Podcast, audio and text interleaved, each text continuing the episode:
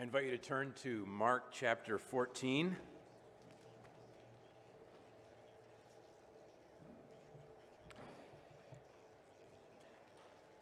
As we've been working through the Gospel of Mark, in the early, early chapters, Jesus' ministry was focused far north of Jerusalem in Galilee.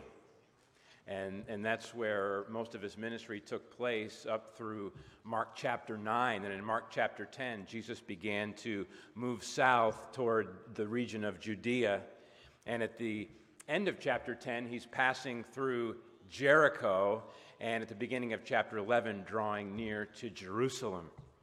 And we know that Jesus knows that he has an appointment in Jerusalem where he is going to offer the perfect sacrifice. And for the last few chapters, Jesus has been interacting with the religious leaders and his disciples in the, in the shadow of the great temple there in Jerusalem. And now, as we turn to Mark chapter 14, the time of the sacrifice is drawing near. This morning, I'd like to read Mark chapter 14, verses 1 through 11. Holy Scripture says, It was now two days before the Passover and the Feast of Unleavened Bread, and the chief priests and the scribes were seeking how to arrest him by stealth and kill him. For they said, Not during the feast, lest there be an uproar from the people. And while he was at Bethany in the house of Simon the leper, as he was reclining at table, a woman came with an alabaster flask of ointment of pure nard, very costly, and she broke the flask and poured it over his head. There were some who said to themselves indignantly, Why was the ointment wasted like that? For this ointment could have been sold for more than 300 denarii and given to the poor. And they scolded her. But Jesus said, Leave her alone. Why do you trouble her? She has done a beautiful thing to me. For you always have the poor with you, and whenever you want, you can do good for them. But you will not always have me. She has done what she could. She has anointed my body beforehand for burial. And truly I say to you, wherever the gospel is proclaimed in the whole world, what she has done will be told in memory of her.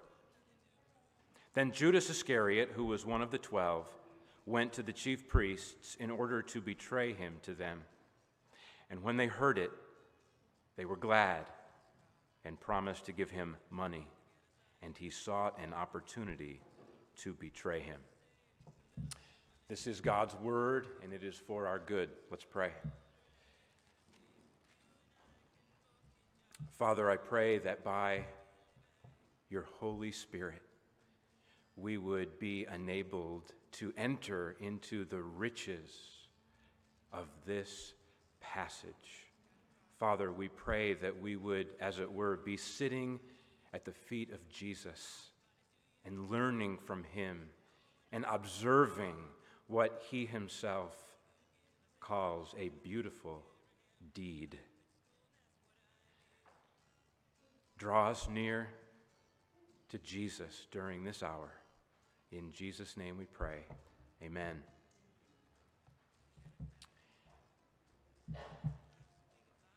So the passage begins, the, the, the, the, setting, with this great Passover and the Feast of Unleavened Bread just a couple days away. We don't need to go into a lot of uh, detail about that in this particular sermon. We'll have opportunity uh, to look at that more next week.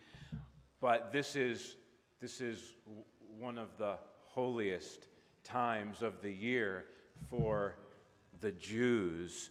The Passover and the Feast of Unleavened Bread was the occasion when they remembered the redeeming grace of God when He rescued them out of the land of Egypt. And so Jews from all over would, would come to Jerusalem on an annual basis in order to celebrate this great festival.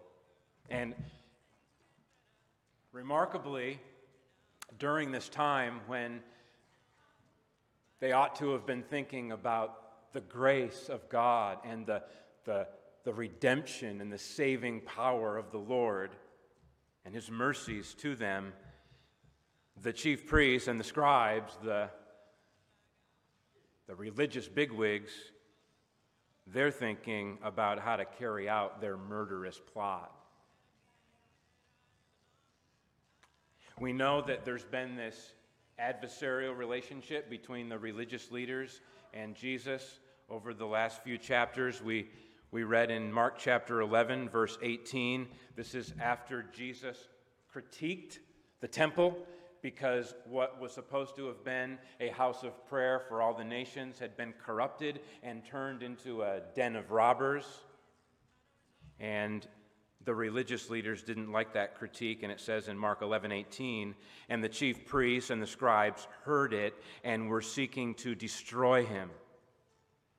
And then in chapter 12, Jesus told the, the parable of the tenant farmers in which he was again he, he, was, he was critiquing the religious leadership because instead of proving to be faithful and offering up their fruit to, to the vineyard owner, to God. Instead, they were unfruitful and unfaithful. And so Jesus spoke this parable against the religious leaders. And it says in chapter 12, verse 12, and they were seeking to arrest him.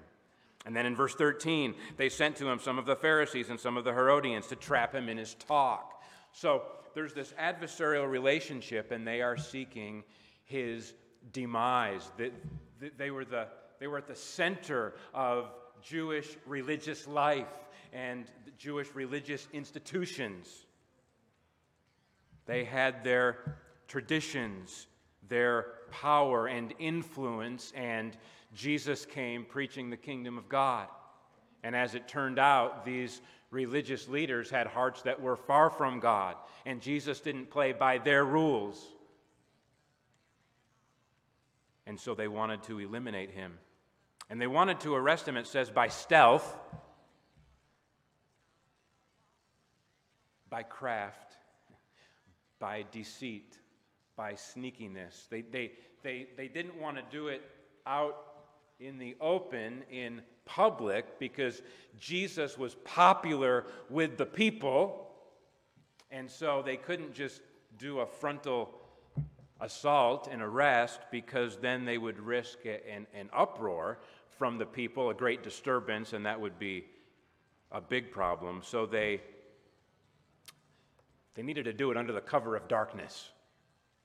And that's how this passage begins. And that, that storyline, their plotting and scheming, resumes in verse 10.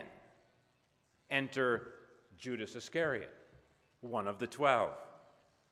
He's the answer, so to speak, to their need to arrest Jesus by stealth because Judas is an insider. He has access to Jesus and the 12. He, he, can, he can follow their movements and he can, he, can, he can tell the religious leaders the time and the place in private when they can arrest Jesus. And, and the meaning of betray, by the way, I, I, I know w- the connotation of, of betrayal is, is treachery. And of course, Judas is treacherous. But the, but the actual meaning of, of the word translated betray simply means to hand over. Okay, so, so Judas agrees to be the, the, the informant, the insider who's going to, to bring the religious leaders to that private scene where Judas can hand over Jesus to them so that they can carry out their plot. The religious leaders were thrilled about Judas's defection, and the passage ends with Judas seeking an opportunity to betray the master. Now, that's, that's, that's kind of the, the outer story of our passage, verses 1 and 2 and verses 10 and 11. And before we leave that outer story, it's worth issuing a, a lesson and, and a warning from this. What you see here is that you have these religious leaders, these guardians of Israel's religious life, these, these students of the law, theologians, teachers, as well as Judas, and they, they had access to holy things. They had access to the holy traditions that had been passed down through the ages that, that God had given to his people Israel. They had access to the scriptures. They mingled with holy things. And in the case of Judas, he spent time in the presence of the Holy One. You can be very religious. You can be very religious in an orthodox doctrinal context and have a heart that is far from God. And the question is, is has your, has your heart been transformed? Do you have a heart for God? Do, do, do you have a, a warm hearted devotion to the Lord and to his kingdom? Because if you don't, sooner or later, your true colors will show. So that's the outer story, and, and there's this stunning contrast between the murderous plotting and treachery of the religious leaders in Judas there's a great contrast between that and this holy moment of worship that unfolds in verses 3 to 9. Verse 3 says, While he was at Bethany, Bethany is just a hop, skip, and jump from Jerusalem. In fact, if you go back to chapter 11, verse 11, we're told that Jesus entered Jerusalem and then at the end of verse 11, it tells us that he went out to Bethany with the 12 that, at, at night, that he, he lodged in Bethany. And then the next verse, chapter 11, verse 12, says, On the following day, when they came from Bethany, so Jesus is, is spending daytime in Jerusalem and nighttime in Bethany, just a couple miles from Jerusalem. And Bethany is the home of Mary and Martha and their brother Lazarus. Not long ago in Bethany, the Lord Jesus Christ raised Lazarus from the dead, and that created quite a stir, and many people believed in him on account of the resurrection of Lazarus. And so Jesus had some fame in Bethany, and what is envisioned here in verses 3 to 9 is a dinner party with mainly disciples and friends gathered together to honor the Lord. It says that it took place in the house of Simon the leper. We don't know much about Simon the leper. Perhaps the earliest readers would have known who it was referring to. Quite possibly, this man, Simon, had had leprosy in the past and had subsequently been healed and was now able to host this dinner party. And, and that's what it is a dinner party. And they're, they're, they're, they're sitting around the table enjoying this meal. And then something remarkable happens. It says, still in verse 3, that a woman came with an alabaster flask of ointment of pure nard, very costly. And I just want to pause there because the costliness of this ointment is really important to understand if we're going to understand this passage. This ointment of pure nard uh, would, have, would have come from the spikenard plant, which was native to India and uh, perhaps was able to be grown in other places as well. But notice, just, just skip ahead to verse 5. And what we do there, we get a little insight that this, this uh, jar of ointment was worth potentially more than 300 denarii. Now, do you realize how valuable that is? Okay, I, have mentioned before how a single denarius, one denarius, was a day's wage for a laborer. So 300 denarii would have been about a year's wages for a laborer. Now, I know that it's, it's, it, it's very difficult to translate monetary value across centuries and locations.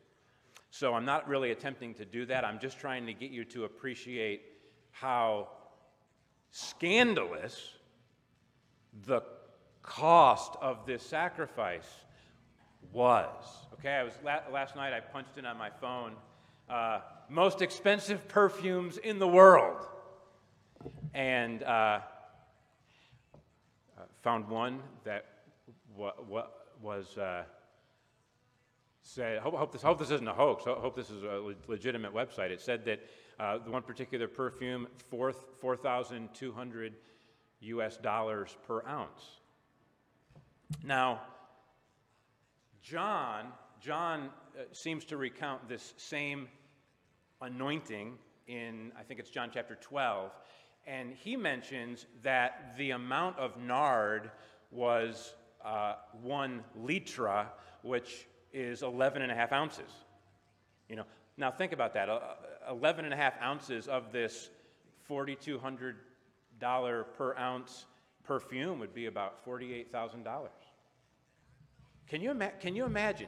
Can you imagine having a, a bottle of perfume worth a year's wages, say $48,000? Can you imagine, imagine having a, a jar of ointment worth over 300 denarii, a year's wages? This is of extreme value. This is, this is not like you go to the you go to the shelf and pull down a $20 bottle of olive oil or a $20 bottle of ointment or a $20 bottle of perfume. It's not like that. This is high end stuff. Now, we don't, know, we don't know how she came into the possession of it. Some, some uh, commentators suggested that it might have been a family heirloom that was passed down from one generation to the next. Perhaps, we don't know. But here's the thing it was really costly, and everyone knew it. And she takes, she takes this, this jar, this flask, and she breaks it. She, she, she's not, she, you know, she's not like getting out just a little dab of the stuff. You know, she breaks it and pours it over Jesus' head. And at least some of the people at the dinner party are deeply disturbed and distressed by what seems to them something very wasteful. In one fleeting moment, a year's worth of wages represented in this jar of ointment is poured out and forever gone, never to be recovered again, flowing down the Lord Jesus Christ. And so they were, the, the, it says, Mark says that some of the people there were indignant. We know from Matthew's account of this same episode that the disciples were among the some who were indignant. Okay? So, the, so of course, Ju- Judas was treacherous, but the other disciples who were, who were truly disciples and friends of Jesus, they and other, other dinner party guests were indignant, outraged, and they say in verse 4 Why was the ointment wasted like that? For this ointment could have been sold for more than 300 denarii and given to the poor, and they scolded her. Remember what I said last week about how, in view of the Lord's coming to judge his people at the end of history, you need to have one primary question in, in view, and that is is it pleasing to the Lord? The Lord's assessment is the only assessment that matters.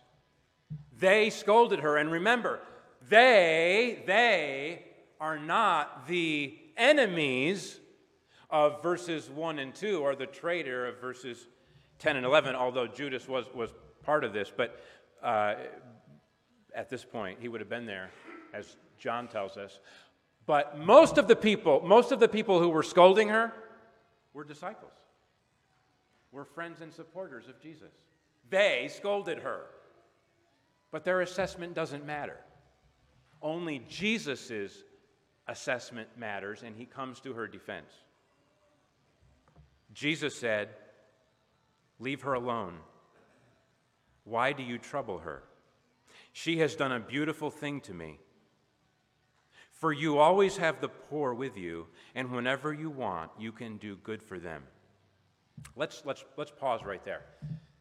The problem with the way that these people, the ones who were scolding the woman, the problem with the way that they were thinking is not that they valued ministry to the poor. Okay? Now, how we should minister to the poor is a source of great political division in our country. However, for Bible believing Christians, that we should minister to the poor should not be a controversial issue. In, in fact, uh, Jesus' words, for you always have the poor with you, echoes Deuteronomy 15:11, which says, let me turn there. Deuteronomy 15:11 says, "For there will never cease to be poor in the land. Therefore I command you, you shall open wide your hand to your brother, to the needy, and to the poor in your land." In fact, one, one, at least one commentator called attention to the fact that back in Mark chapter 10, what did, what did Jesus say to the rich man? Sell all that you have and give to the poor. It's a good thing.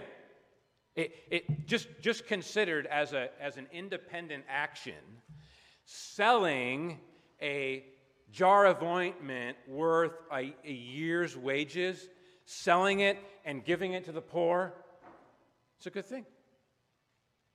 In fact, in Matthew chapter 25, Jesus says that one of the primary ways that we demonstrate love for Him is by loving His poor, suffering, persecuted, needy people.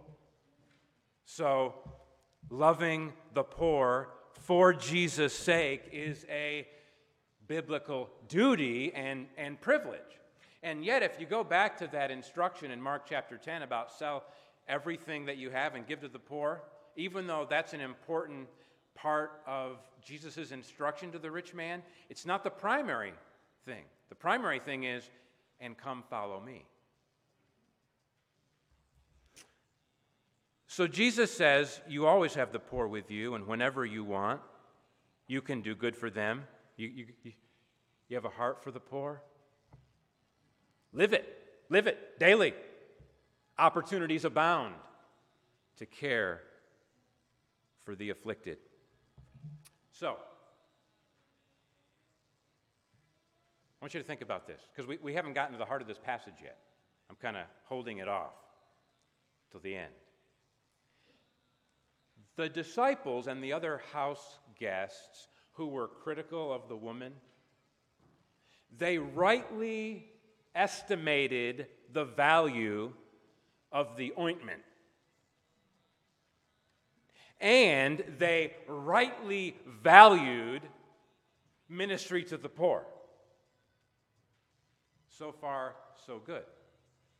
Here's the problem there are two very important things that they did not rightly value. And here's, here, here's what they are. Number one, they did not rightly value the moment.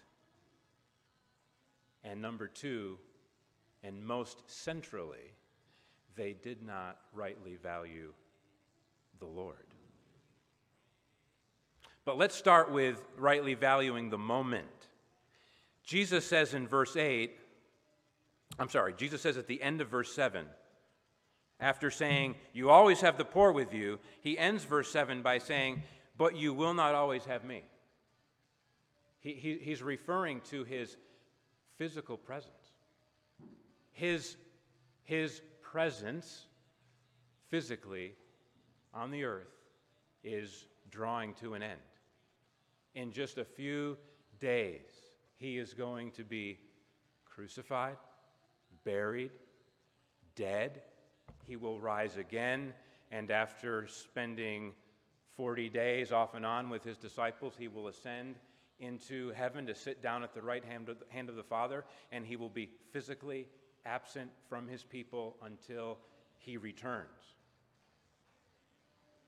This woman seized a moment when she was in the presence, the physical presence of the Lord, and she took advantage of that moment to demonstrate her devotion and to honor the Lord. But even more importantly than rightly valuing the moment is rightly valuing the Lord. It says in verse 8, she has done what she could. She has anointed my body beforehand for burial. Isn't it, isn't it remarkable? The, these disciples and other people there, they, they valued the, the ointment and they valued the poor, but they didn't see Jesus as worthy of the woman's costly sacrifice. It didn't make sense to them. But the woman, the woman saw the Lord Jesus. She knew him. I don't know how much she understood at this point, but she must have known that he's the Messiah. He, he, he, had, he had come, and not long ago he raised Lazarus from the dead. Maybe, he, maybe she had heard from Martha what the Lord had told to Martha that I am the resurrection and the life. And, and for her, it wasn't about some careful calculation of the value of the ointment and calculating its potential pragmatic uses.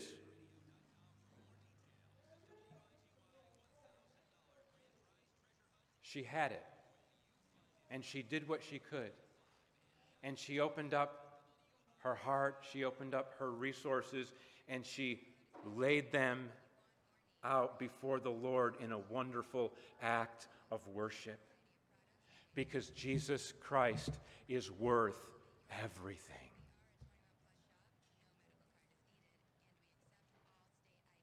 He's worth more than the poor.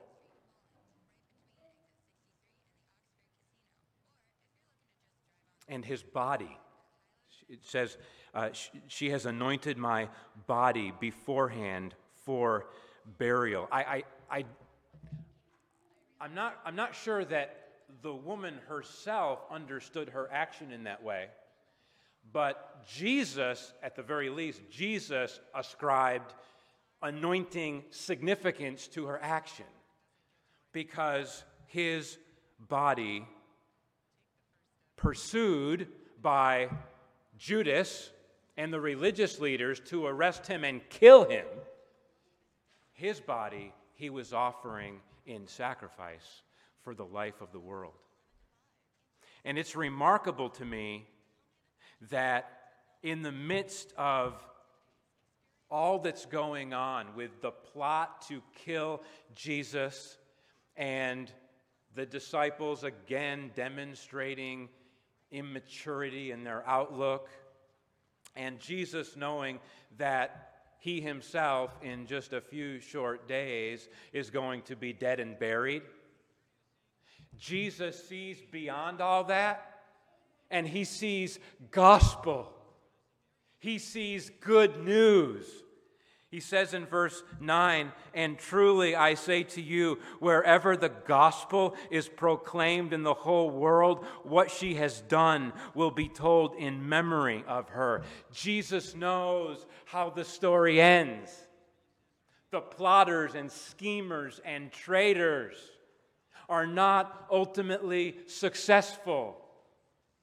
And though Jesus will die and he will stay dead, as evidenced by his burial in a tomb, he will not stay dead for long.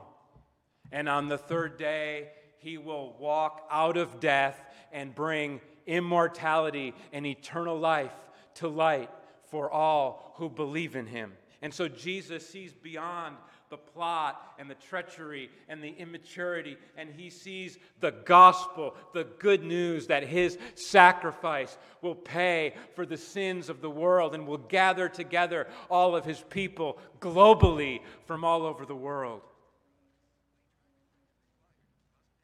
And he says that wherever this gospel is proclaimed in the whole world, what this woman has done this woman's beautiful act of devotion, that story is going to travel with the gospel message all over the world. And one, one, one demonstration of that reality is the fact that Mark wrote it down and Matthew wrote it down, and John wrote it, na- wrote it down. And wherever the Gospel of Mark has been translated, and the Gospel of Matthew has been translated, and the Gospel of John has been translated, proclaiming the glory and the grace of Jesus Christ, they learn about this woman's beautiful act of devotion. And, and I want to ask the question Why? Why? Why is it fitting for this woman's costly act of devotion? Why is it fitting that it be told and retold all over the world wherever the gospel is proclaimed? And I think there are at least two answers to that question. Number one, what she did is bound up with the facts of the gospel. The facts of the gospel. Uh, the Apostle Paul in 1 Corinthians 15 recounts the bottom line facts of the gospel when he says that Christ died for our sins according to the scriptures and he was buried. And on the third day, he rose again according to the scriptures. The, the burial of Jesus is part of the proclamation of the gospel. And so someone might ask, after that shameful death, was he honored with an anointing? Did they come and anoint and embalm his body? How would you answer that question? You, you, you, you, you, you, you could point to the women who came to the tomb on the first day of the week, and they came with their spices and ointments to anoint the body of Jesus, and the body of Jesus wasn't there because he was risen. You could point to Nicodemus, who, who worked alongside Joseph of Arimathea after Jesus died and, and had all, all kinds of, of spices to wrap Jesus in. But then this woman. She anointed Jesus beforehand. Usually, you anoint a dead body after it's dead. She anointed the Lord for burial while he was still alive. She did it beforehand. So, what she did is bound up with the facts of the gospel. But there may be another reason why this woman's sacrificial act of devotion is to be told and retold alongside the preaching of the gospel. And I would put it like this Her extravagant devotion reflects the infinite worth of Jesus and the infinite value of his sacrifice. You see, this is what the gospel is all about. This woman's sacrifice does not give value to the gospel. It is the value of the gospel that gives meaning and value to her sacrifice. Because the gospel is about the beloved Son who gave everything in order to redeem his people. Paul, the Apostle Paul, told us in his letter to the Philippians that we should conduct ourselves in a manner worthy of the gospel. Worthy of the gospel of Christ. What is worthy of the gospel of Christ? What is worthy of the Lord's generosity? What is worthy of the Lord's sacrifice? What is worthy of the Lord's resolve to pay your debts in full? What is worthy of Him laying down His life for the redemption of His people? What is worthy of that is sacrifice, generosity, service, self giving love. There, there, is, there is something that is obviously unrepeatable about what this woman did. Because Jesus said, You don't always have me. There, there's something about the Lord's physical presence that contributed to making this such a special act of worship, and you can't duplicate that. But what you can duplicate, replicate in your own way as opportunities allow, is that you can take what you have. You can offer what you have, who you are, your gifts, your resources, and you can lay them, as it were, at the Master's feet, and you can be poured out, as Jesus said about we're supposed to lose our lives for Jesus' sake and the Gospels. That, doing that, helping, serving, sacrificing, giving that is worthy of the gospel of Christ. Let's pray.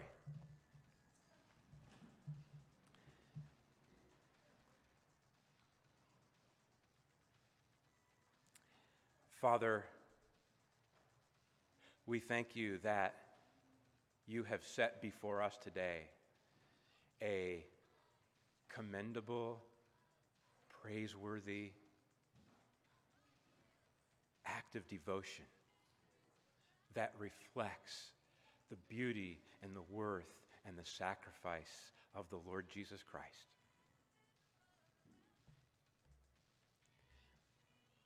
Father, I pray for all of us that we would be so overwhelmed by the self giving love of the Lord Jesus Christ that we would be compelled to give all that we have for His sake, to advance His kingdom, and to honor His name. Father, I pray that you would stir us up and renew us and revive us by your gospel. I pray in Jesus' name. Amen.